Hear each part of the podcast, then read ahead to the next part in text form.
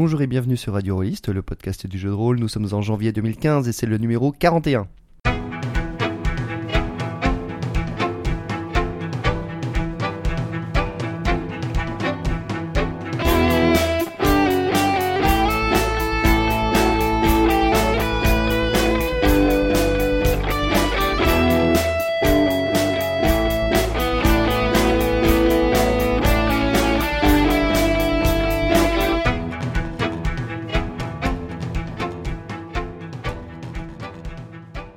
Bonjour à tous, pour ce numéro marquant le 4e anniversaire de Radio Roliste, je suis accompagné de mes oiseaux habituels, c'est-à-dire Côme. Salut. Callisto. Oui.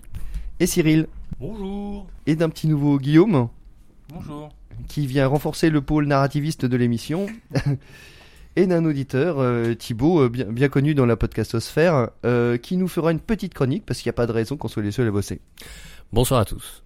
Au sommaire de cette émission, nous aurons tout d'abord un bizutage avec Guillaume qui nous parlera du Microscope, puis Powers for Good par Callisto, la bulle de Cyril, puis en deuxième partie, le parcours rôliste en 3 villes de Thibaut, Beyond the Wall de Callisto et Légende de la Garde par Côme. Et on terminera par un petit bilan de l'année rôliste. Bon bah, on va s'y lancer alors. Effectivement, je vais vous parler de Microscope, qui est un jeu de rôle de Ben Robbins, un Américain. C'est un jeu de rôle donc indépendant, c'est-à-dire qu'il a été publié par Ben Robbins tout seul, sans aide d'aucune sorte. Et c'est un jeu de rôle, donc le titre le dit lui-même, c'est un jeu de rôle fractal d'histoire épique. Épique pas dans le sens du genre épique bien connu des littéraires, mais plutôt de l'échelle épique, puisque le jeu va proposer de raconter des histoires avec un grand H. Et alors tout de suite, on va abandonner au placard avant de rentrer dans cette chronique. On n'aura pas de personnage propre, personne n'aura son personnage. Il n'y a pas de PJ, ça n'existe pas. Il n'y aura pas d'ordre chronologique, ça c'est encore plus dur à abandonner, attention. L'ordre chronologique, ça n'existe plus. Allez, ça y est, je suis déjà perturbé là. Et oui, et enfin, on va partir du général pour ensuite construire le particulier, ce qui est le contraire d'une histoire classique où on parle des événements pour construire l'histoire. Alors, qu'est-ce que ça propose de faire ? Des exemples pour que vous voyez un petit peu, que vous visualisiez. En fait, c'est pas si fou que ça quand on donne des exemples. Par exemple, ça va permettre de raconter la colonisation, d'un territoire déjà peuplé, ou la fin d'un âge d'or des super-héros à cause de lois anti-vigilantes, ou alors un ancien dieu maléfique qui se réveille et qui lance ses armées sur un empire. Voilà, des grandes histoires, des corporations intergalactiques, n'importe quoi, des choses à haut niveau temporel comme spatial si on le souhaite, pour raconter l'histoire d'une ville, rien n'empêche de faire des choses à petite échelle, au niveau spatial en tout cas. Ce qui va se passer, c'est qu'on va zoomer en fait sur les parties qu'on souhaite, on va zoomer autant qu'on le souhaite, où on le veut. Chacun va pouvoir se concentrer sur ce qui lui plaît dans l'histoire ou non, et laisser les autres faire aussi ce qu'ils veulent et puis rebondir sur ce qu'ils disent. On va ajouter où on veut dans l'histoire, donc en fait où on veut ça veut dire quand on veut, dans la chronologie, c'est ça qui fait que l'ordre chronologique ne va pas être respecté. Quand on veut, on va pouvoir ajouter un élément en disant à cet endroit-là j'aimerais bien qu'il se passe ça, etc. Et on va pouvoir créer ce qu'on veut, c'est-à-dire qu'on n'est pas limité au niveau créativité, parce que justement on a un univers tout entier à créer, une histoire, alors heureusement qu'on n'est pas limité. Quand tu parles de changement, plutôt de se balader dans l'histoire, c'est-à-dire on peut commencer par décrire un empire, puis sa fondation après. Voilà, exactement. Voilà. En fait, je vais vous décrire donc maintenant comment ça se passe et vous allez un peu visualiser le truc. Au tout début, évidemment, il faut se mettre d'accord ensemble sur un peu l'histoire qu'on va raconter. Si justement le pitch en une phrase, si on dit c'est la colonisation d'un empire intergalactique, ça va pas être pareil que si on dit la ruée vers l'or au Far West, voilà. Donc on se met d'accord sur ça, on se met d'accord sur un début et une fin aussi. C'est-à-dire que si on parle d'une apocalypse, on va pouvoir se mettre d'accord à ce moment-là si on va raconter l'apocalypse elle-même ou si on parle uniquement de ce qui se passe après. Ou si on raconte un empire, est-ce qu'on va jusqu'à sa chute, est-ce qu'on va jusqu'à son âge d'or, est-ce qu'on va jusqu'à sa destruction par une civilisation extraterrestre. On choisit la fin de notre histoire. Donc ça aussi, on fait du spoiler dès le début. Et on va aussi choisir les thèmes. Chaque joueur va choisir un peu des thèmes qu'il aura envie de voir décrits, qui vont être en jeu, mais aussi des choses qu'il n'a pas envie de voir. Si on parle par exemple de science-fiction, on peut dire moi j'ai pas envie de voir d'intelligence artificielle, un autre pourrait dire j'ai pas envie qu'il y ait d'extraterrestres. Voilà, donc on choisit ensemble pour que l'histoire convienne à tout le monde. Pour l'instant, on est très général. Si le troisième veut pas de vaisseaux spatiaux, ça va commencer à devenir un peu compliqué. Ah bah non, ça peut être parce qu'il y a des portes spatiales et des choses comme ça. Non, chacun ajoute des choses qu'il veut ou qu'il veut pas. Donc là, c'est encore le moment où on est tous en train de papoter, de choisir les choses un peu pour se mettre d'accord. Et ensuite, le gros de la partie, donc comment ça se passe? Chaque round, quand je dis round, c'est-à-dire tour de table. On est vraiment tous on va passer un round entier à parler en fait d'une chose, d'un focus, ça s'appelle, qui est choisi par un des joueurs. Les joueurs vont changer au fur et à mesure des rounds. Un focus, c'est un thème, au sens le plus large du mot. Ça veut dire que ça peut être, par exemple, un personnage. On peut dire, moi j'ai envie qu'on parle pendant ce round-là du Dr Grey.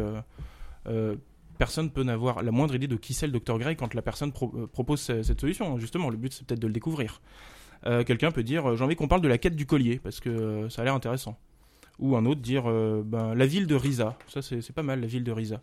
Et donc, pendant un round, chacun va devoir ajouter des éléments à l'histoire qui sont sur ce thème-là, forcément, qui vont parler de ce thème.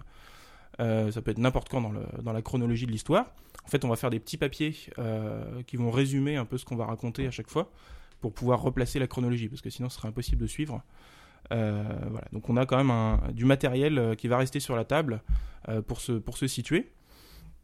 Et donc, chaque round, il va y avoir un tour de table et chacun des joueurs va rajouter un élément à l'histoire. Il va rajouter un élément... Il y a trois types d'éléments en fait qui peuvent être ajoutés. Il va le décrire l'élément, puis après il va rajouter un petit papier. Les trois types d'éléments, c'est déjà une période. Ça c'est le truc le plus large qu'il y a. Une période, c'est un truc qui voit large, comme la chute de l'Empire réel ou la Prohibition. Voilà, c'est des grosses zones de notre histoire pendant lesquelles il se passe plein de choses et qu'on va pas décrire en détail. Du coup, quand on lance une période comme ça, on va juste dire. C'est la prohibition, il se passe ça. Voilà le type de période que c'est. On peut ajouter des événements aussi. Les événements, ils se placent donc dans une période. C'est ça qui précise un peu ce que je disais quand je disais on zoome. C'est-à-dire que on va prendre quelque chose qui a déjà été décrit dans sa généralité et on va mettre des petits éléments un peu plus précis dedans. Des événements, donc c'est des choses qu'on peut visualiser comme ça, à vue d'oiseau. Donc des choses qui forcément peuvent pas se passer sur très longtemps, comme la capitulation du général Gomez ou la découverte de l'antique grotte. Voilà, des choses qui sont vraiment assez précises au niveau d'une histoire. Ça se passe de quelques minutes à quelques heures, mais voilà, ça peut se visualiser. Donc dans ces événements, dans ces périodes, il peut se passer plusieurs événements. On va rajouter des événements dans les périodes qui nous intéressent. Ou au contraire ne pas rajouter dans les périodes qui ne nous intéressent pas. Voilà, c'est chacun choisit où est-ce qu'il rajoute quelque chose, tant que ça reste dans le thème qui a été choisi au début du round. Et enfin, le dernier type de choses qu'on peut rajouter, c'est des scènes. Les scènes, encore une fois, au niveau du zoom, c'est-à-dire qu'on va mettre une scène dans un événement, et une scène, par contre, là, ça va être joué en roleplay autour de la table, après que la personne qui a proposé la scène pose la question principale de la scène, c'est-à-dire qu'il va dire voilà ce que j'aimerais qu'on résolve un peu dans cette scène. Une question par exemple, pourquoi le professeur Wang a hésité avant de démarrer la première IA? Voilà, on pose cette question et on cadre la scène, et ensuite c'est parti. Chacun va choisir un peu le rôle qu'il va jouer dans cette scène, qui va prendre le professeur Wang, qui va jouer l'IA, qui va faire l'assistant à côté qui a peur de ce que ça va donner comme conséquence. Chacun choisit son rôle et on joue. Dans les parties scènes, il n'y a pas beaucoup de règles. Il y a un petit système de résolution qui est proposé, mais d'expérience, moi j'ai vu qu'il ne rentrait pas énormément en jeu. Alors peut-être que les rôlistes américains sont un peu plus aggro, je ne sais pas. Mais en tout cas, moi j'ai pas énormément vu ça. Il existe, alors c'est bien du coup, parce que ça veut dire que dans certains moments, on va pouvoir s'appuyer dessus. Mais comme on n'est pas attaché à un personnage, puisqu'on change de perso comme de chemise dans ce jeu-là, on est attaché surtout à ce que ça va donner dans la scène, dans l'histoire. Du coup, c'est pas trop un problème que le personnage, il n'y ait pas trop de problèmes de résolution, de « Ah, mais je veux pas mourir », tout ça. Une fois que la question est résolue, on arrête la scène, pas la peine d'aller plus loin. Si quelqu'un veut refaire une scène dans le même événement, il pourra, mais en tout cas... Sur ce moment-là, elle est terminée, et ça passe à la personne suivante, comme d'habitude, à chaque élément. Donc, pendant un round de table, on va comme ça construire un petit peu autour d'un thème, ce qui ne veut pas dire qu'on va rester sur une même période et tout ça, ça dépend. Si on parle, par exemple, d'un événement précis, quand on parle de la quête du collier, si on dit que la quête du collier dure une semaine, il y a des chances qu'on reste autour d'une période de temps très très courte. Mais si on dit la ville de Risa, ça peut balayer toute l'histoire qu'on est en train de raconter, parce que ça c'est quelque chose qui a un thème assez large, mais ça parlera forcément de cette ville-là. Les thèmes, donc, ça permet du coup d'avoir quand même des petites cohérences, de pouvoir rebondir sur ce que disent les autres et de construire des motifs dans l'histoire. Et du coup, de faire des choses qui ont un peu plus de sens. Alors, moi, j'ai quand même une question, c'est que tu nous décris un peu toutes les possibilités au niveau du jeu, mais au final, c'est quoi l'objectif du jeu, parce que là pour l'instant on est tous réunis, on décrit des choses, mais quand est-ce qu'est la fin, c'est quoi l'objectif à atteindre, tu vois, là pour l'instant j'arrive pas à le voir. Alors vous pouvez un peu le deviner d'après ce que j'ai décrit, mais il n'y a pas vraiment de fin puisqu'il n'y a rien qui dit qu'on a assez exploré l'histoire. Ça c'est à chacun de le voir, si on a envie de s'arrêter à un moment parce qu'on se dit on est satisfait, ou au contraire de dire non cette histoire elle est super, j'ai envie de décrire encore cet événement, j'ai envie d'explorer ce qui se passe pendant ce moment-là. Étant donné que c'est fractal, il n'y a pas de limite. Ça peut être infiniment exploré. On peut explorer toutes les facettes d'un même événement avec 4 scènes. On peut parler d'une période avec une dizaine d'événements si on le souhaite. Voilà, donc ça peut durer extrêmement longtemps. C'est vraiment au choix. Et il y a quelque chose qui permet d'avoir une cohérence sur un peu plus long terme. Ça s'appelle les héritages et c'est juste un peu comme les thèmes qu'on choisit à chaque round, mais qui restent sur plus long terme. Des petits papiers qui vont permettre de se rappeler qu'il y a ces choses-là qui sont importantes. Et du coup, toi, dans tes parties que tu as faites, quand est-ce que vous vous êtes dit, bon, bah là, on arrête là, cette histoire qu'on a commencé à raconter, on va la recommencer, comment ça s'est passé à ce moment-là ? Pour être honnête, la grande majorité des fins de partie, c'est plutôt une question de temps. Alors, c'est le dernier métro, donc là, c'est la fin du monde, allez, pouf Voilà. Alors non, du coup, il n'y a pas de fin du monde, puisque tu as déjà décidé que c'était la fin. Donc c'est une question de temps. Par contre, choisir de recommencer ou non, ça dépend. Est-ce que tu es vraiment motivé par ce que vous avez raconté ? Mais il y a plein de fois aussi, tu remarques qu'en fait, en 2 heures ou 3 heures de temps, tu arrives à dire suffisamment de choses pour que tu sois satisfait. Et c'est vraiment quelque chose qui construit une histoire avec un grand H, quoi. Est-ce que tu peux nous donner quelques exemples de parties, les mondes que vous avez créés, comment ça s'est passé, vous avez fait des comptes rendus Alors non, on n'a pas fait de compte rendu, mais il y a un truc assez bien avec ce jeu, c'est que la façon dont on construit les petits papiers au milieu de la table, on peut les ranger dans un format assez pratique, il y a un ordre qui se crée assez naturellement, et ça permet en fait de garder une sorte de compte rendu de la partie que tu peux ressortir n'importe quand, et du coup reprendre la partie aussi, que tu réorganises sur la table, et la partie est relancée. Donc du coup, alors qu'est-ce que je peux te donner comme exemple ? Moi j'ai fait on s'est fait un monde uchronique, où l'Empire romain n'avait jamais cessé, et du coup il y avait des fusils d'assaut et tout ça, avec l'Empire romain qui dominait tout l'Occident, et c'était ça, et donc il y avait un conflit en particulier avec le Japon et la Chine qui s'étaient alliés, enfin voilà, c'est des trucs qu'on a fait ça. J'avais fait, pour ma toute première partie, on avait fait une partie avec des nécromanciens qui avaient pris le pouvoir, entre guillemets, sur toute une clique de mages, qui étaient les seuls mages du monde, hein. La magie était assez rare mais hyper puissante, et donc du coup ça avait donné quelque chose sur la mort de la magie et la fin de tout un univers de fantasy qui devenait médiéval tout court, quoi. Avec ces trucs-là, donc c'était une sorte de fin du monde un peu originale. J'ai fait aussi un truc assez classique de vaisseau perdu dans l'espace qui s'écrase sur une planète et qui reconstruit du coup une civilisation à partir de rien. Il y avait des aliens et tout ça. Ça c'était voilà.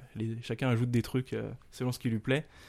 Donc voilà, du coup ça peut vraiment faire tout rien. On a même fait une partie où on s'était donné comme contrainte pour un peu essayer les possibilités, que c'est la vie d'un immortel à la Highlander. On s'est dit, ce jeu permet de le faire, parce que du coup, tu peux dire que l'histoire, ce sera forcément des événements qui lui arrivent à lui. Et du début à la fin, tu parles de sa naissance à sa mort. Et ça a marché super bien, c'était cool. Mais s'il est immortel, il peut pas mourir. T'as pas regardé Highlander, toi ? Il meurt à la fin ? Non, puis immortel, voilà. C'est pas invincible. Hein. Est-ce qu'il y a dans toute la première partie, en fait, donc avant de faire les rondes de jeu, qu'est-ce qu'il y a pour encadrer la création collaborative ? Elle est très très courte cette première partie. Comme j'ai dit, c'est décider d'une phrase. On pitch qui... quoi. Voilà, ouais, tu pitches et puis quelqu'un rajoute. On décide ensemble quand même d'une période de début, d'une période de fin pour cadrer dans le temps l'intervalle, quoi. Et puis chacun balance les trucs qu'il veut ou qu'il veut pas et c'est tout. Là, il n'y a pas de cadre sur ça, c'est vraiment très libre. Okay. Et alors les points importants, les trucs du jeu un peu typiques et caractéristiques et qui vaut mieux expliquer surtout quand on n'a pas joué. Déjà moi je trouve qu'il est très original parce que c'est quand même le premier jeu qui permet de faire une histoire avec un grand H, et je crois que c'est le seul à l'heure actuelle. Il y a des jeux qui permettent de faire des choses qui sont pas à propos de personnages, mais de faire vraiment une histoire comme ça d'un monde, c'est vraiment pas, c'est pas habituel, quoi. C'est faux. Ça m'a l'air d'un troll, mais je suis pas sûr. Non, pas du tout. Il y a il y a Archipelago, ce qui permet de faire des parties un petit peu similaires. D'accord, j'avais lu Archipelago, mais je me souvenais pas d'un côté comme ça, histoire d'un monde ou de.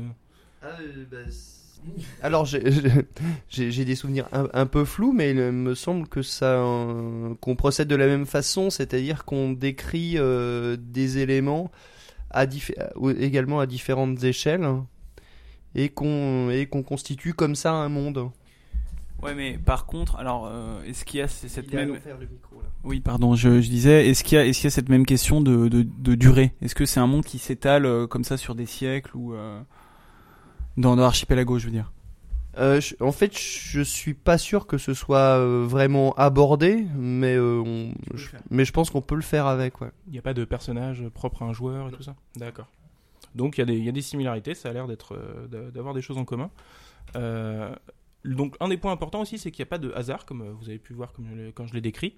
Il n'y a pas de hasard, et pourtant je vous ai parlé d'un système de résolution, et puis il y a autre chose, c'est que pour la suite des événements et des choses, il faudrait quand même quelque chose qui puisse challenger un peu les décisions des joueurs.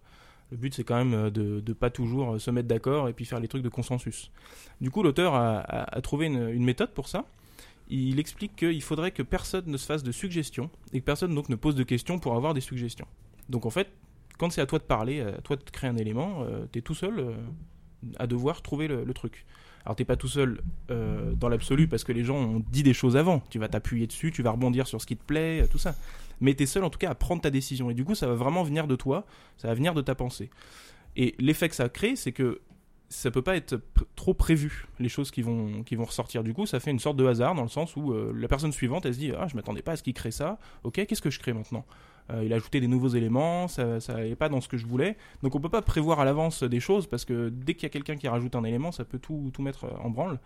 Et ça marche un peu de cette manière-là aussi dans les scènes, puisqu'il y a un système un peu de résolution, où les joueurs vont tous révéler un certain nombre de doigts de leurs mains pour plusieurs propositions, et ça va faire que le total des doigts des mains pour une proposition va faire...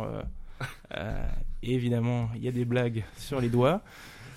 Le total des doigts des mains va faire qu'on va choisir la proposition qui est la plus votée, puisqu'on révèle en même temps, il n'y a pas de consensus non plus qui est créé, quoi. D'accord. Oui, Thibaut, tu voulais dire ? Non, en fait, du coup, il y a deux adversaires, c'est les limites de sa propre imagination et puis l'imagination des autres joueurs, en fait. Ouais. Alors, les limites de sa propre imagination, c'est souvent un frein qu'on surestime énormément, en particulier en jeu de rôle, parce qu'évidemment, pour écrire une histoire d'un bout à l'autre tout seul, oui, là, il faut l'imagination, de la technique et tout ça. Mais quand on est en jeu de rôle, on ajoute chacun un petit élément qui va faire rebondir les autres, qui va faire avancer un tout petit peu les choses, qui va peut-être faire naître une pensée très intéressante dans la tête de quelqu'un d'autre. Donc c'est la somme des événements qui fait vraiment quelque chose d'intéressant. Si toi ton événement c'est juste la ville se fait détruire par une explosion, alors soit il y a quelqu'un qui a une super idée sur ça et qui fait « Ah ouais c'est super, vas-y on va faire des scènes, on va faire des choses, ça va être trop bien », soit personne n'a d'idée, bah c'est pas grave, l'élément il va être posé sur la table et les autres ils vont explorer autre chose. Donc c'est pas vraiment un problème en général qu'il y ait des idées qui soient un peu moins bien que les autres dans ce genre de choses. Et par contre, du coup, ouais, c'est toujours assez surprenant et ça, c'est vraiment un but de l'auteur. Et le dernier truc, c'est c'est un peu ce que je disais d'ailleurs, c'est qu'il n'y a pas de conséquences graves du coup à ce que disent les gens. C'est-à-dire que le fait qu'on ait un pouvoir narratif génial, gigantesque, c'est pas trop un problème comparé à d'autres jeux, parce que si on fait mourir quelqu'un, si on fait détruire quelque chose, si on part dans une direction qui n'est pas forcément aussi riche que d'autres, bah, il n'empêche qu'on peut toujours explorer ce qui se passe avant, si on a envie. S'il y a un personnage qui plaît vraiment à quelqu'un et que moi je le fais mourir, bah, la personne suivante à qui ça plaît, elle peut dire bah, je vais tout simplement explorer sa vie qui se passe avant. Je rajoute des événements dans sa vie avant, je vais faire des scènes et tout ça. Donc il n'y a pas de conséquences vraiment graves qui empêche les autres de contribuer. Et la prise de parole telle que tu l'as décrit, elle est est-ce que c'est quoi, c'est 30 secondes, 1 minute, 10 minutes ? Je te pose la question parce que en fait comme la manière dont tu le décris, je me dis si les prises de parole sont longues, comme on n'a pas le droit d'interrompre, de poser de questions, etc., ça veut dire que c'est un espèce de semi-troll, mais est-ce que ça risquerait pas de tuer un des éléments du jeu de rôle qui est quand même l'interaction? Donc si chacun parle dans son coin pendant 5 minutes, ça pourrait être un peu bizarre, quoi. Alors c'est une très bonne question. Il y a deux trucs que je peux te dire pour ça. Un, j'ai pas dit qu'on n'avait pas le droit de poser de questions ou de parler. J'ai juste dit qu'on n'avait pas le droit de faire de suggestions ou de demander de suggestions. D'accord. Donc tu peux très bien demander des précisions, par exemple, s'il y a un truc que t'as pas vraiment compris dans ce que dit le gars. Ou alors demander aussi de faire des commentaires aussi, dire « Ah, c'est super, machin ». Une fois que l'idée est dite, voilà, c'est fait, et toi tu peux commenter. Donc déjà, ça fait quand même que c'est plus vivant, plus humain, quoi. Et deuxièmement, il y a quand même les scènes. Les scènes qui sont vraiment un moment d'interaction qui est très proche du jeu de rôle classique, puisque c'est presque du freeform, en fait, les scènes.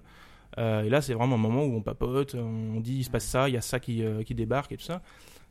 Si tu fais 3 heures de ce jeu sans scène, oui, ça, à mon avis, ça plombe un peu au bout d'un moment. Et en plus, tu perds le côté on parle de gens, quoi. Ouais. On parle de gens et pas juste, on n'est pas des historiens en train de décrire des trucs, quoi. Ouais, c'est d'accord. Oui, et donc tout à l'heure, tu décrivais une scène où, pour le coup, on se partage un peu des personnages. Comment ça se passe? Est-ce que c'est pas trop long? Parce que étant donné que tu ne suggères, si on ne se suggère pas mutuellement des choses dans une posée et qu'on va tous avoir en tête qu'il faut répondre à cette question. Il y a ça, oui. Donc à partir de ce moment-là, ça peut pas partir vraiment dans tous les sens, puisque on a tous envie quand même d'arriver à la fin de la scène, tout ça. Et deuxièmement, les personnages, tu les choisis avec celui qui cadre la scène, il peut contraindre un peu le choix des personnages en disant qu'il y a des personnages qui doivent être pris. Par exemple, je veux absolument que quelqu'un joue le Dr Grey dans cette scène parce que sinon je trouve que c'est pas très intéressant.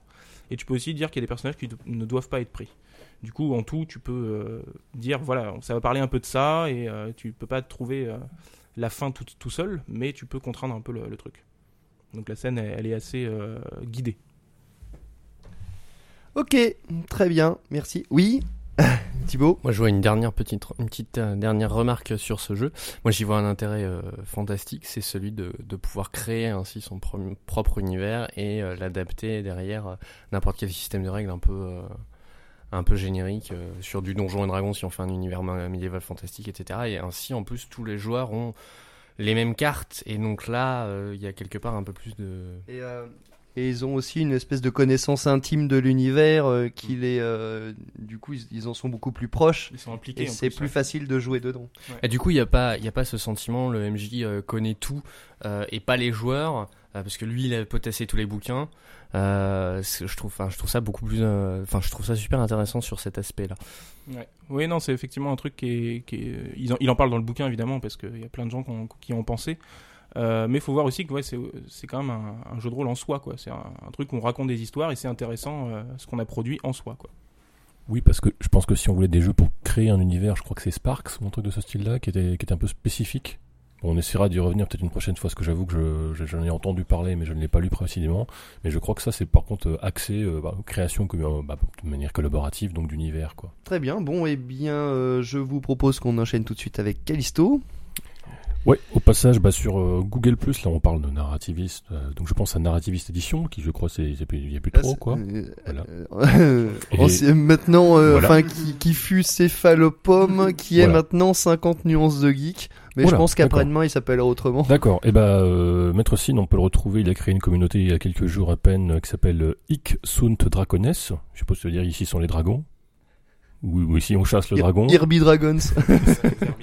Voilà, il a fait une petite communauté sur G+, donc tous les amis de tout ce qui est un petit peu narrativiste, jeux de rôle indé et compagnie, etc., tous les gens qui traduisent un peu des projets dans leur coin, des jeux obscurs comme dans Archipelago et compagnie, etc., voilà, vous pouvez vous diriger vers cette communauté.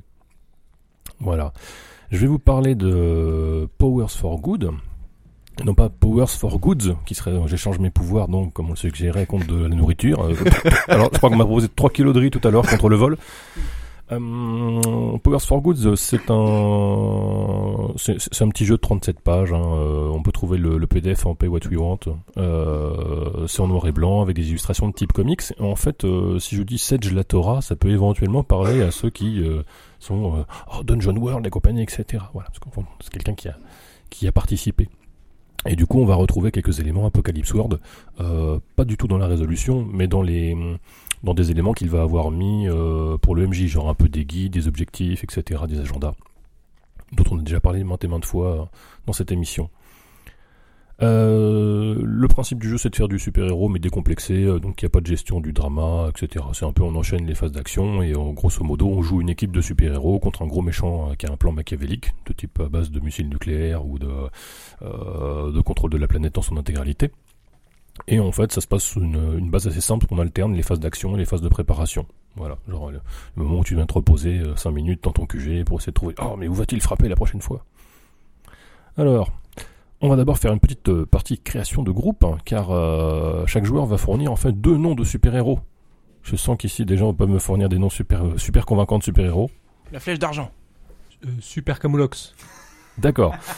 Et ben, quand tout le monde aura contribué ainsi avec des noms évocateurs et qui tout de suite nous permettent de voir, hein, du coup c'est quand même emblématique du super-héros. Moulman.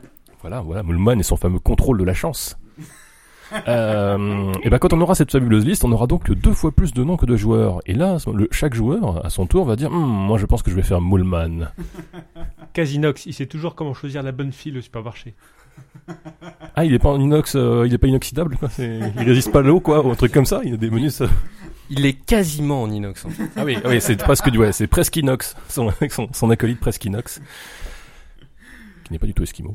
Alors, on se dit dans cette fameuse liste, mais les noms qui n'ont pas été sélectionnés ne sont pas perdus pour autant. Ils font partie du roster de l'équipe. C'est-à-dire, c'est un petit peu Aquaman, par exemple, n'est pas toujours favorisé dans la Ligue de Justice. Et bien de la même manière, donc Moulman sera peut-être, avec son contrôle des mollusques bivalves, sera peut-être mis de côté, tout du moins pour ce scénario. Hein. Rien ne nous empêche de l'utiliser ultérieurement si on rejoue avec la même équipe, ce qui est pas inintéressant.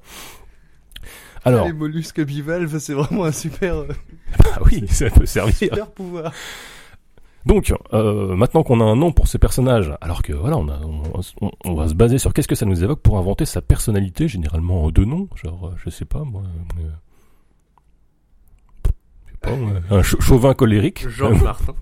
Non, Georges Martin, non, c'est une personnalité... Non, une personnalité, genre des traits de personnalité, tu vois, genre il est timide, Moulman, il est renfermé sur lui-même. Voilà. Il a un problème d'alcool. L'alcool de moule, je sais pas ce que c'est. Bon, non, mais un truc. Concentration. Oui, bah, c'est ça. 2015, bravo, hein. Belle résolution. Ensuite, on va lui donner 6 pouvoirs. Alors, des pouvoirs, c'est pas nécessairement donc le contrôle des mollusques bivalves ou le contrôle des marées, par exemple. Ça peut être le fait qu'il est riche, qu'effectivement, il est le maître ostréiculteur sur la Terre, tu vois. Ostréiculteur, moule, toujours, huître, on est toujours un peu dans les mêmes, voilà. Mais ça pourrait être, voilà, genre, je suis le sorcier suprême, je suis là. Bref, on explique, un pouvoir, ça peut être une compétence, une faculté spéciale, n'importe quoi. On a un score de détermination, comment on va arriver à se dépasser, qui commence toujours à 0. Et on a un pool de core dice, en fait, chaque personnage, quels que soient les pouvoirs qu'il ait choisi ou quoi que ce soit, tout le monde part, en fait, avec le même pool de dés. Un dé de 4, un dé de 6, un dé de 8 et un dé de 12. Voilà. Il va falloir donc, si on dit qu'il dit pool de dés comme ça, dit que généralement ça va être un jeu basé sur de l'attrition. Et donc pendant les phases d'action, le MJ va nous mettre face à des difficultés qui vont avoir tendance à entraîner une attrition de notre pool. Et est-ce qu'on va arriver à gérer l'enchaînement de chaînes d'action ? Nous le saurons dans les prochains épisodes. Oui, de chaînes d'action, oui, c'est autre chose. Ça, c'est... Des scènes enchaînent. Il enchaîne les scènes. Voilà. Alors, comment ça se passe ? Dès qu'on arrive dans une scène d'action, alors généralement on s'emmerde pas trop avec les histoires de comment vous êtes arrivé là, hein, c'est bon, tu descends de ton avion, t'as été téléportation, ou t'arrives en courant juste au moment où le méchant a déjà commencé à agir. Super. Donc c'est là où le... Octopus. C'est là où quoi ? Super Octopus. Le méchant. D'accord, Super Octopus est là, et donc avec ses tentacules, menace, il détruit des bâtiments, il est en train de tirer sur un pont et compagnie, etc. Et donc on décrit un petit peu la scène, et les héros vont gaiement aller se confronter à des difficultés. Un petit peu en fonction de leur pouvoir, on va estimer si c'est facile, difficile pour eux, ou surtout en fonction des forces de Super Octopus, qui n'est pas très doué par exemple pour les échecs, mais qui par contre en catch mexicain touche sa bille. Donc si quelqu'un l'attaque au corps à corps, la difficulté que je vais proposer moi MJ sera plutôt de 7, soit sur une échelle qui va de 3 à 7. Le joueur en face va simplement me dire je veux utiliser ma super force et mon élasticité, par exemple, qui font partie de ces 2 pouvoirs. Comme il utilise 2 pouvoirs, il va pouvoir utiliser 2 dés de son pool de dés. Vous savez, le dé de 4, le dé de 6, le dé de 8 et le dé de 12. Il les additionne gaiement et doit essayer donc de battre ma difficulté. À cela s'ajoutent les fameux points de détermination dont on a parlé. Si je peux sacrifier les points de détermination pour augmenter mon résultat, sauf que j'en ai pas au démarrage, mais ça va très vite monter, comme on va le voir.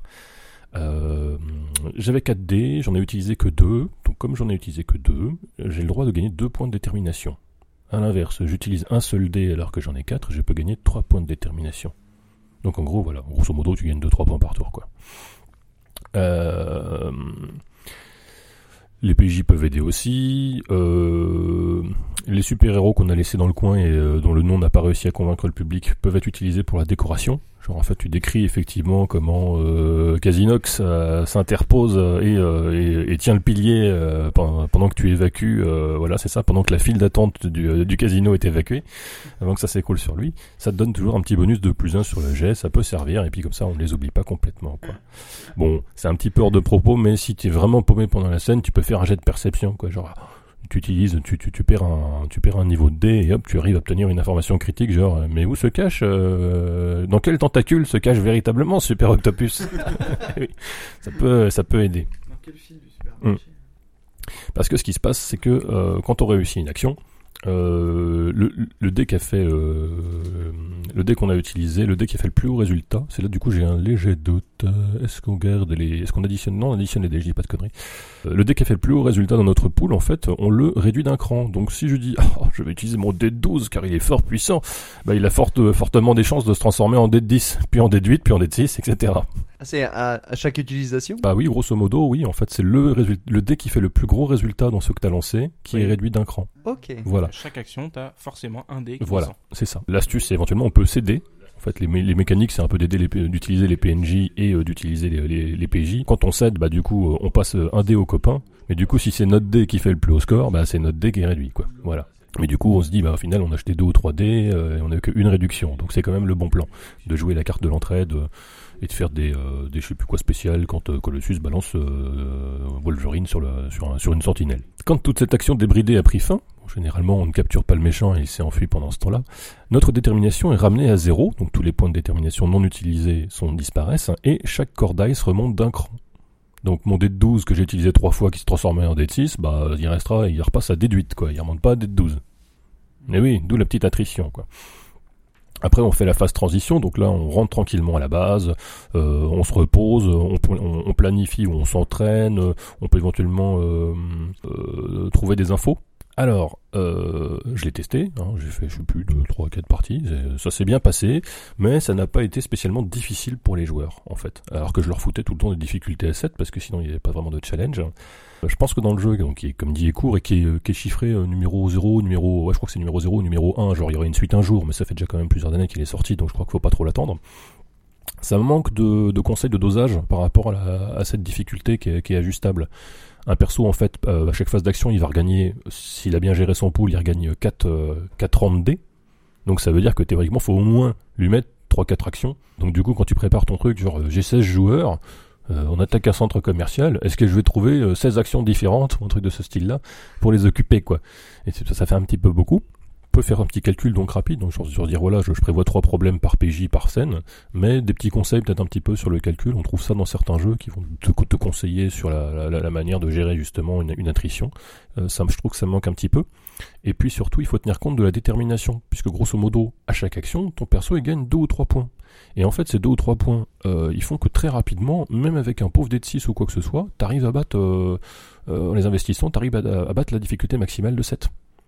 Donc du coup, il n'y a pas non plus, je trouve qu'il n'y a pas une énorme difficulté, sauf si tu joues vraiment, vraiment le salaud. Par rapport au dernier test que j'avais fait, moi c'était, je me dis bon, si je rejoue, faut vraiment y aller un peu comme un enfoiré, c'est-à-dire que si le PJ n'a pas un pouvoir précis qui peut servir face à une difficulté, tu l'obliges à payer directement tout en points de détermination. Genre vas-y, crache 7 points de détermination, sinon l'octopoule peut te prendre et te noie dans le fleuve. Voilà. J'ai joué à plusieurs formats, j'ai joué en fait avec 2, 3 et 4 personnes et c'est vrai que c'était plus adapté avec 2 ou 3 personnes, avec 4 ça faisait un petit peu du tour par tour parce qu'on se retrouvait quand même un petit peu obligé de bon alors toi comment tu fais face à ton problème, ensuite on enchaîne comme ça avec alors qu'il n'y a pas vraiment il y a pas de notion d'initiative ou quoi que ce soit.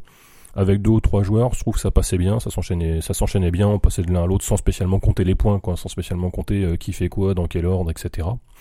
puisque donc le PJ et tout, le MJ est toujours un petit peu dans la phase je t'inflige ça, comment est-ce que tu luttes par rapport à ça, quoi. Ou, voilà un petit peu dans les grandes lignes ce jeu, donc un petit jeu sympathique, et effectivement comme c'est dit, hein, ça permet de faire une aventure décomplexée. Maintenant on y joue un petit peu sur le long terme, je pense qu'il faut trouver des moyens d'ajuster la difficulté pour que ça reste intéressant et que ça reste divertissant.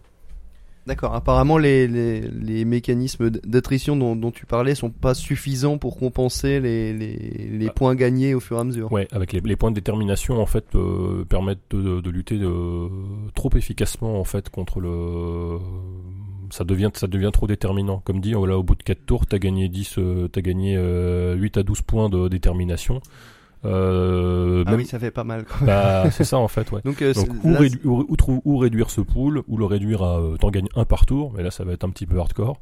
Mais bon, c'est pas grave, c'est du super-héros, il faut gérer. Pour un one shot, on prend le jeu tel quel. Si on veut jouer quelques scénarios avec les mêmes super-héros, il n'y a pas de principe il n'y a pas d'XP, hein, mais les personnages peuvent choisir de changer de pouvoir. C'est-à-dire que voilà, c'est du style, tu repasses à la base et hop, finalement mon canon à fission il sert à rien, je prends mon canon à proton qui est beaucoup plus efficace. Où il y a une entité extraterrestre qui a finalement pris le contrôle de mon corps et c'est maintenant ça mes pouvoirs. Oui, tout à fait, ouais, on l'a fait. Bon, moi là pareil sur un mode campagne, je l'ai un petit peu. Ah, il y a aussi un autre petit truc en fait qui est pas expliqué dans les règles. Les phases de repos, les phases de préparation, on est censé être un petit peu limité par le temps, quoi, parce que sinon forcément tout le monde s'entraîne. Oh bah je vais guérir, oh bah tiens je vais voir tante May si elle a pas besoin que j'aille acheter du PQ, enfin tu vois. Et pendant ce temps-là, théoriquement en fait Super Poulpe est en train de préparer la destruction finale du monde.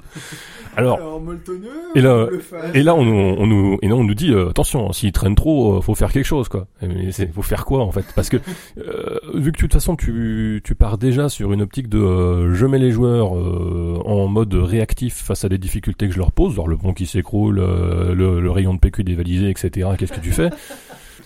Donc en fait voilà, on est invité à corser la difficulté pour les joueurs s'ils traînent trop pendant les phases de préparation, mais on n'a pas là non plus de conseils sur comment le faire. Voilà. Donc en one shot vous le prenez tel quel, en campagne un petit peu enchaînée, essayez de trouver un moyen pour que la difficulté, un moyen d'en mettre un peu dans les dents des joueurs quand même, quoi. Alors, je vais jouer la question un peu bête de celui qui a mal écouté. Ouais. Les points de détermination, ça sert à quoi exactement ? Augmenter tes résultats de dés. En fait, quand tu as raté ton jet, j'ai une difficulté de 7, j'ai pas envie trop de me faire chier, je balance un dé de 6, je fais un 5, et puis bah après même après le jet, je regarde ce qui me reste dans mon pool de détermination, et pouf, bah vas-y, je te pète les points, je monte à 7, j'ai aucune difficulté, voilà. Problème suivant.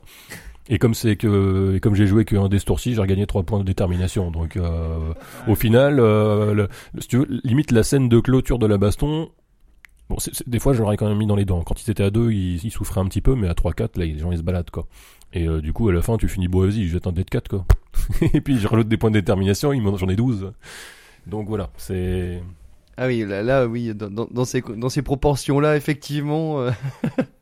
Ça perd un peu en suspense sur l'issue de ce qui va se passer. Sur une partie, les joueurs s'en rendent pas compte en fait. Mais voilà, avec plusieurs playtests en fait, on s'aperçoit qu'il faudrait corriger un petit truc pour que ça soit. Ah d'accord, c'est quand ils commencent à s'approprier le système. En one shot, tu t'emmerdes pas, tu le prends by the book. Mais effectivement, je crois que là j'ai eu un joueur que je les ai joués 3 fois avec les trois équipes de super-héros différents, un truc comme ça.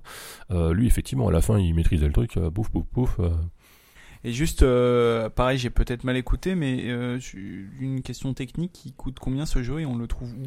Alors, on le trouve sur Dreadful and Company, c'est un PDF qui est en Pay What You Want, donc 0, 2, 0, tout ce que tu veux, quoi. Ok. Très bien, merci. Oui. J'ai encore une dernière question. Allez. S'il y a d'autres jeux qui permettent d'incarner des super-héros, est-ce que celui-là se place mieux que d'autres ? Est-ce que tu le conseilles vraiment, justement, si c'est l'objectif ? En partie super-héros, comme dit, décomplexé sans se prendre la tête, tu prends ça ou tu prends Superclic, quoi. C'est un peu ça. Après, si tu veux construire quelque chose, si tu veux, si on veut construire une histoire sur les choix dramatiques du super-héros, c'est pas pareil. On peut les faire. With Great Power, d'ailleurs, je remercie Guillaume qui m'a fait découvrir il y a quelques années ce jeu, qu'il est très bien, qu'un jour on en parlera sûrement. Si tu veux... Smallville, d'ailleurs, ça marche aussi. Ah, le mot interdit. Ça fait des années. Ça marche aussi. C'est facile de me relancer alors que je suis en train d'en faire une campagne là. Enfin, on ne parlera pas de Smallville, ça fait très longtemps. Vous noterez que c'est plus moi qui le cite maintenant. Hein. Ouais. Si tu veux de l'action débridée, t'as Marvel Heroic Role Playing Game, etc. Il y a plein, et puis il y a Hexagone aussi qui a l'air de donner beaucoup de satisfaction à beaucoup de gens. Tu veux explorer en détail les pouvoirs, tu peux faire du Mutant and Masterminds, voilà. Bon, je crois que ça va être à ton tour, Cyril. Oui, je te vois avec tu fais de grands yeux. Je peux te gagner quelques minutes en listant encore 15 ou 20 jeux de super-héros. Tu veux qu'on fasse le jingle? La bulle de Cyril. La bulle de Cyril. Normalement, c'était des bulles de savon qui éclataient le jingle. Allô, non. Allô, je suis en train de passer sous un pont. Allô? Non, ça marche pas. Bon. En fait, je savais pas trop de quoi parler aujourd'hui. Donc, initialement, je voulais parler des caractéristiques, parce que il y en a dans les jeux de rôle, dans certains jeux de rôle. Puis finalement, je vais parler de la conscience. Vous savez que je vous avais parlé un petit peu de Mindjammer, non? Mindjammer, le jeu de science-fiction. Truc pour faire de la confiture de cerveau qui se passe dans 17 000 ans. En fait, je n'ai toujours pas lu le jeu, mais en revanche, j'ai quasiment fini le roman Mindjammer. Et dans ce roman, on peut découvrir un peu le monde, l'univers. Et les gens se font des thanatogrammes, des sortes de copies de leur esprit au moment de leur mort, et puis copies de leur personnalité, ils peuvent la numériser, et puis ça fait ensuite ils peuvent avoir des après leur mort, ils peuvent survivre ainsi sous forme de personnalité numérique. Et la grande question, c'est est-ce qu'il y a une conscience là-dedans? Et du coup je me pose la question, qu'est-ce que la conscience, qu'est-ce qui fait un homme, et comment le jeu de rôle peut apporter des réponses à tout ça, entre guillemets. Alors donc d'abord ma perception individuelle, parce que chacun va avoir une réponse différente, c'est que on part tous d'une grande angoisse, parce que à un moment donné on a cessé d'être des animaux, on est devenus des hommes, on s'est distingué de la nature, et on s'est retrouvé tout seul et à poil au milieu d'une forêt, alors qu'il y a quelques temps avant. Ça m'arrive assez souvent, ça. C'est vrai que c'est assez angoissant. On était des singes, et on se posait pas la question. Enfin, je pense que les premiers hommes ont progressivement dû se poser de graves questions sur mais qu'est-ce que je fous là, et voilà. Donc du coup on s'est soi-même considéré comme un individu, et on a chacun essayé d'apporter une réponse à cette grande angoisse qui est la pensée, en fait. La pensée, comme un grand territoire, on peut se perdre, et d'ailleurs certains s'y perdent, et d'autres trouvent des façons de faire avec, comme si c'était une maladie avec laquelle on pouvait apprendre à vivre. Certains utilisent pour ça des grandes idées, des grands concepts, les religions, etc. D'autres utilisent la raison, enfin bref. Comment les gens nourrissent leur esprit, et comment ça peut se traduire en caractéristiques de jeu de rôle. Par exemple, en fait, mes notes sont plus une sorte de bouillie, donc je nourris mon esprit avec une boulimie de jeu de rôle. Mais voilà. Comme ça, il ne me parle pas, il réfléchit à faire des scénarios, des trucs comme ça. En fait, exactement, je suis un grand malade. Tu évites d'avoir à te poser de graves questions en retombant dans un cycle de pensée toute faite. Je me pose des graves questions sur la technique du jeu, hein, pour voir si ça tourne et tout. Tout à fait. Par exemple, prenons... d'abord, il y a, quand on regarde les caractéristiques des personnages dans de nombreux jeux de rôle, il y en a beaucoup qui sont plus des caractéristiques cinétiques. Enfin, c'est l'énergie, la matière, l'entropie, c'est la force, les points de vie, la dextérité. Mais tout ça, c'est vraiment que c'est une lecture purement physique du monde qui est assez... incomplète, en tout cas pour répondre à la question qui m'intéresse, donc de la conscience. Donc le thanatogramme là, qui permet de créer une copie, est-ce que la copie est l'individu, c'est quoi la différence entre les deux, est-ce que c'est une âme, et alors dans ce cas-là qu'est-ce que c'est que l'âme? Dans Pendragon par exemple on a des passions, des loyautés, c'est une façon de gérer ces vertiges de la pensée. Dans d'autres jeux on a une histoire, on se définit par son histoire. Dans HeroQuest, un personnage peut se définir juste par quelques lignes qui racontent son histoire, ce qu'il est, et c'est ce qui va le différencier. Dans d'autres jeux, ça va être les émotions. Alors, moi, j'aime beaucoup, par exemple, l'édition du 20e anniversaire de Wraith vient d'être terminée sur Kickstarter. Wraith the Oblivion, voilà. Wraith le néant, et dans Wraith le néant en gros vous êtes constitué physiquement d'émotions, et c'est ça qui vous constitue, ce sont vos émotions qui vous rattachent au monde des vivants, c'est ce qui reste après que le corps est parti. Dans Geist, qui est la nouvelle incarnation du jeu de fantôme de l'équipe White Wolf, Geist the Sin-Eaters, on voit dans le supplément Book of the Dead, je me souviens, une mère dans le monde des morts où si on plonge dedans, petit à petit tout ce qui constitue notre identité se dissout dans la mer. Et donc plus on plonge profond, plus Alors, d'abord c'est les éléments superficiels de notre personnalité, par exemple je suis roux, qui partent, donc ou alors j'aime les fleurs. C'est parti depuis longtemps parce que tu n'es plus très roux. Et puis plus on va en profondeur, plus il y a des couches profondes et irréductibles de notre personnalité, jusqu'à je sais pas, je suis un homme, voilà, ou je suis en colère, peut-être, qui sont là. Enfin, donc, on peut considérer aussi donc que les gens se constituent de couches de sentiments d'identité. Oui.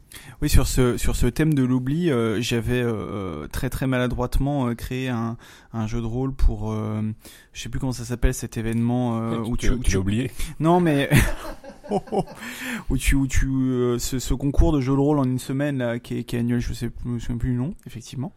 Et c'est un jeu de rôle sur l'âge dans le temps qui s'appelait Itération. Et le principe, c'est que tu écrivais ta fiche de perso au crayon de papier, et ton perso était défini entre autres par des traits, bon, quelque chose de très classique maintenant dans le jeu de rôle, donc des phrases qui définissent un petit peu tes différentes capacités, les choses tes faiblesses, tes forces, ce qui t'intéresse dans la vie, etc.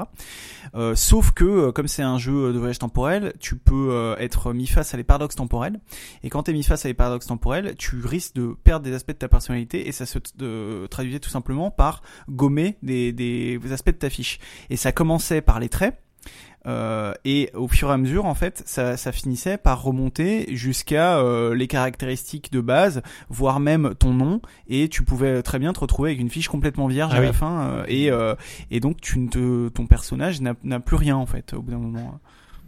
Bah, c'est très intéressant, peut-être que tu pourras partager ce jeu avec nous. J'aimerais bien dans un jour futur lointain reprendre un peu cette idée, parce que c'est vraiment quelque chose que j'ai assez rarement retrouvé en jeu de rôle, quelque chose de technique pour jouer justement ce que tu viens de décrire, l'oubli graduel d'aspect de ta personnalité. Donc là le jeu que tu viens de citer, c'est la première fois que j'entends un autre exemple. Dans Cult, en fait, ça fait partie du background, puisque quand tu passes, quand tu meurs, en fait, tu passes en enfer, qui a pour but de te laver de tout ce que tu as pu enregistrer en fait dans ta vie avant de te réincarner dans une nouvelle existence, pour toi pas te rappeler que tu es à la base aussi un dieu, un démiurge, quelque chose de très puissant. Dans Inflorenza, ta fiche de personnage est constituée aussi sous forme de phrases, en fait, qui représentent que tu peux sacrifier, en fait, donc tu sacrifies des bouts de ton existence, en fait, pour obtenir d'autres effets. Et j'avais une autre idée. Mince, je voulais reparler. En tout cas, c'est une fourche de la conversation qui est très intéressante. Vas-y. Dis. Ouais, ce fameux jeu inconnu que j'ai maîtrisé une seule fois, mais qui en est tout. Ouais, mais on l'a maîtrisé dans un bar et c'était pas le bon endroit. c'était le Lost Day of Memory and Madness. C'est un story game en fait, dans lequel chaque personnage crée des mémoires. Donc en fait, tu n'es que la somme des mémoires qui sont devant toi, qui sont actuellement ta propriété. Et à chaque tour de jeu, tu vas pouvoir en fait développer tes mémoires, voler les mémoires des autres et compagnie, etc. Ce qui fait qu'il y a des moments où tu te dis alors j'utilise ma carte de et merde, je me la suis fait jouer que tu n'es plus parce que ta carte est passée chez le voisin. Il y a des gens qui sont comme ça dans la vraie vie, ceux qui oublient, qui ont une maladie neurodégénérative, hein, qui oublient petit à petit leur identité, de leur fiche de personnage, ouais. Ils effacent petit à petit certaines choses. Bon. Là, ça se cumule en plus, ça affecte progressivement, comme quand tu fais des challenges en fait pour récupérer des mémoires, des choses comme ça, potentiellement en gros en cas d'échec critique si tu veux, tu as la folie qui s'insinue en plus dans les mémoires. Donc en fait finalement tu commences à refourguer des mémoires qui sont certes qui sont teintées de folie. Et à un moment donné, le gars il va se retrouver, enfin les personnages sont évincés de l'histoire progressivement au fur et à mesure qu'ils ont plus de folie en fait que de bouts de mémoire sains restants. Et après, ces personnages-là ne jouent plus leurs personnages, mais ils jouent l'opposition. En fait, ils jouent ce qui va permettre de dégénérer, de faire dégénérer de manière définitive en fait l'empire qu'on joue, qui est sur le déclin. Voilà. Là, on ne joue pas l'histoire complète, on joue juste le déclin d'un empire. À chaque fois, on nous parle des elfes qui ont été une grande race et compagnie, etc. Un petit peu comme des Melnibonéens. Et ben là, c'est pareil. Cobal, il est en train de te refoguer une troisième critique là en douce dans ma bulle. Tu peux le stopper, s'il te plaît. Voilà. Donc, mais il y a Jacom qui a fourgué son jeu. Non mais c'est ça la publicité. C'est ça la publicité. Là, je plaisante. Non, mais en fait, juste pour revenir sur l'âme, c'est-à-dire en fait, imaginez donc vous faites une copie de la tête de quelqu'un au moment où il meurt, puis vous en faites une deuxième. Et puis d'ailleurs, est-ce que ces copies à la base c'est la personne vraiment ? Est-ce qu'il y a une continuité de la personne ou pas ? Et je trouve ces questions super intéressantes. Je ne sais pas si vous avez lu les romans de Takeshi Kovacs, de Richard Morgan, Carbone modifié, Altered Carbone, où à un moment, enfin, en gros, les gens ont ils portent une sorte de puce dans la nuque qui enregistre en permanence leur pensée. Oui, voilà, tu nous le montres, Thibaut, c'est bien ça, tu le montres à l'écran, c'est bien. Montre-le au micro, s'il te plaît. Et quand ils meurent, si jamais ils ont un accident, ils peuvent, on peut recréer un corps et à partir de la dernière sauvegarde, en fait, on peut sauvegarder les gens, basiquement. Sauf qu'à un moment, dans l'histoire, il y a une copie qui est faite et il faut que l'un des deux, laisser la place. Oui, voilà, exactement. Il peut pas y avoir deux en même temps, ça poserait un problème social plus qu'un problème physique d'ailleurs, parce que finalement physiquement ça le fait et les deux seraient en tout point identiques. Mais finalement, c'est quasiment le point de vue du jeu de rôle paranoïa, quoi. C'est-à-dire que t'as la banque de données de ta personnalité et quand tu meurs, pouf, t'as un nouveau clone qui arrive et toute ta personnalité implantée dedans. Et je me dis que c'est quelque chose qui a été peu, bien sûr, exploité par ce jeu, vu qu'il a quand même une portée plutôt humoristique. Mais il y a quand même dans les options de jeu qui sont proposées une version un peu sérieuse et sombre du jeu. Et je me dis que ce genre de questionnement, tu vois, genre je suis un clone, mais alors suis-je vraiment moi-même Est-ce que le clone d'avant, c'était moi aussi? Ça peut vraiment être des trucs qui seraient intéressants d'exploiter dans ce jeu-là. Je suis pas sûr que ce soit le bon exemple, parce qu'il me semble que dans Paranoia, en fait, ton clone n'est pas toi. Enfin, c'est vraiment un autre individu.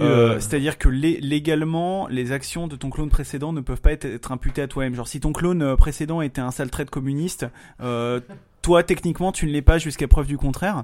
Mais après, par contre, c'est aussi pour simplifier le jeu, mais... disons que si ton incarnation numéro 1 meurt, quand ton incarnation numéro 2 arrive, elle est censée être pas forcément au courant des derniers instants de sa vie, etc. Mais en tout cas, avoir la grande majorité de ses souvenirs, c'est-à-dire il a les mêmes caractéristiques, etc.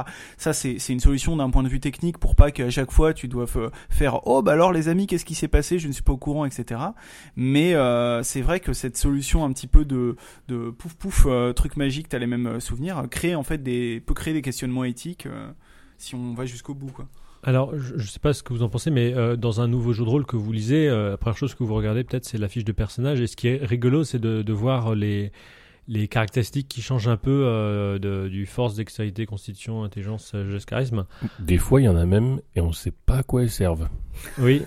Et bah, c'est quelque chose que je trouve intéressant, que ce soit pour créer un jeu de rôle ou pour en lire un, de découvrir de nouvelles façons de considérer le monde et ce qui constitue un être humain, ce qui fait un homme ou une femme. C'est pas forcément la force le plus important et même le plus ludique, j'en sais rien. Enfin voilà. Du coup, sinon pour finir sur un devoir, je vous propose un petit exercice, c'est de chacun d'essayer de créer votre propre fiche de personnage.